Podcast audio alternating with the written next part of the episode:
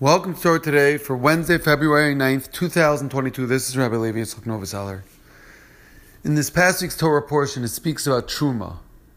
Taking Truma, giving the gift to Hashem, recognizing that the Almighty is the one who is the sustenance, the giver, the provider for all our needs, and He does it in a loving, caring way, like all loving and Father, like more than any loving father could possibly do, for Hashem's love for us is endless and limitless.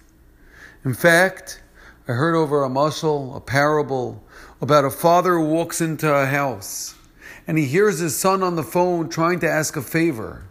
And he hears him talking on the phone and he says, "Mike, can you do me a favor?" And the father quickly realizes that Mike is one of his employees, one of his thousands of employees that he has in his factory.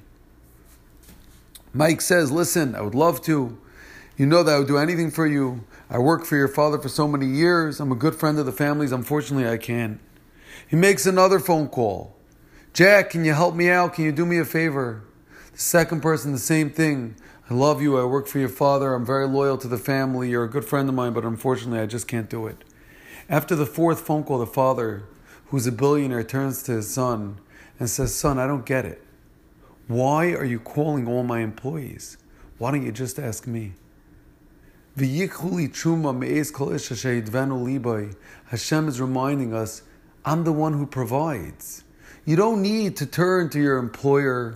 You don't need to turn to your friend for a favor. You don't need to try to go and flatter someone so you can get something approved or help you out or get you somewhere or get you a raise or monetarily make you money. Just turn to me. I'm a billionaire, and I love you. I can give you everything.